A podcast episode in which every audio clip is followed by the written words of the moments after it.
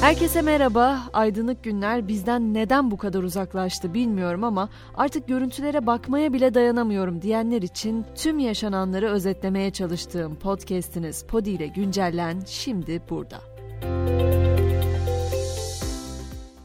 Kahramanmaraş merkezli iki yıkıcı depremin yaralarını daha saramamışken normalleşmeli mi normalleşmemeli mi tartışmaları arasında bir kez daha deprem ülkesi olduğumuz gerçeğiyle yaşamak zorunda olduğumuzu hatırlattı Doğa dün akşam.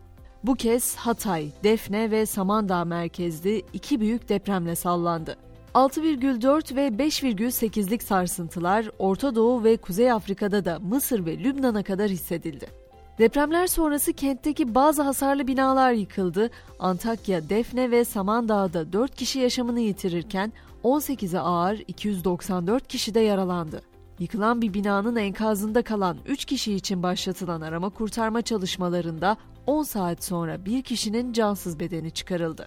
Bölgede belki de en büyük öneme sahip olan hastaneler ise bir bir boşaltılıyor. İskenderun Devlet Hastanesi ile Mustafa Kemal Üniversitesi Hastanesi tedbir amaçlı tahliye edildi. Hatay'da tedavi gören 95 kişi Adana ve 4 yola sevk edildi.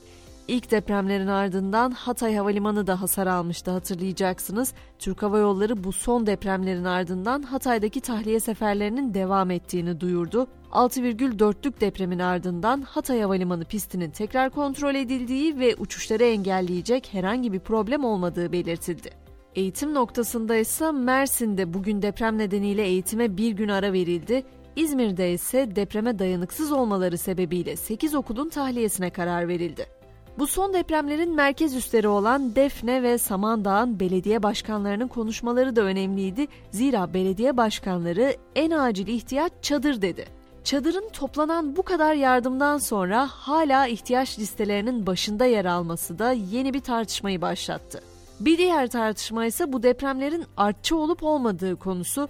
Jeolog Profesör Doktor Okan Tüysüz son depremlerin artçı değil tetiklenen bir deprem olduğunu söyledi. Profesör Doktor Naci Görür de ard arda depremler fay sistemlerini etkiliyor, yenileri beklenebilir diyerek Adana ve Kıbrıs'a dikkat çekti. Görür, gündem fay tartışması değil, güvenli yerleşim alanları olmalı, depreme dirençli kentler talep etmeliyiz ifadesini kullandı.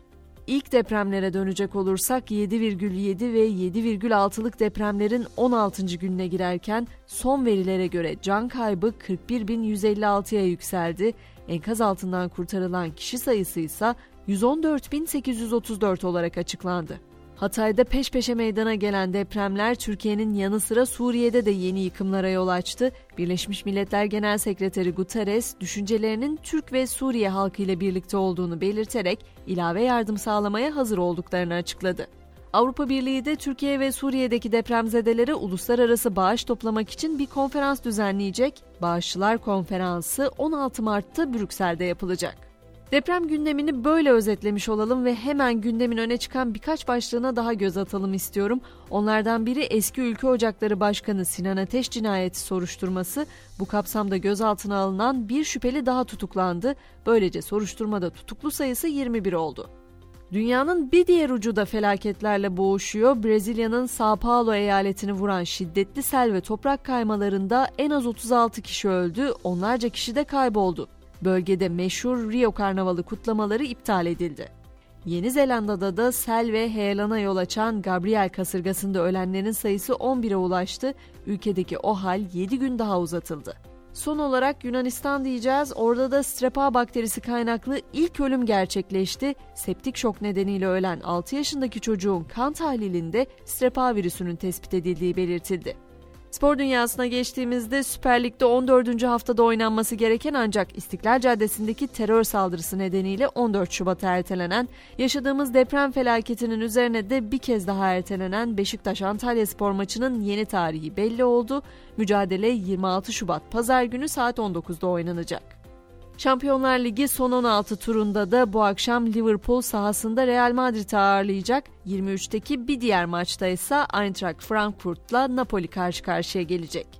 Ve güncelleni noktalarken ülkece nasıl tekrar ayağa kalkacağımız konusunda artık bilim insanlarının sözlerine kulak vermenin önemini iyice kavradığımız şu günlerde günün mottosunu da tüm zamanların en iyi bilim adamlarından biri olan Einstein'dan bırakmak istiyorum. İnsanların ağızlarından çıkanları dinlemeyin. Tüm dikkatinizi yaptıklarına verin diyorum. Akşam 18'de tekrar görüşünceye dek şimdilik hoşçakalın.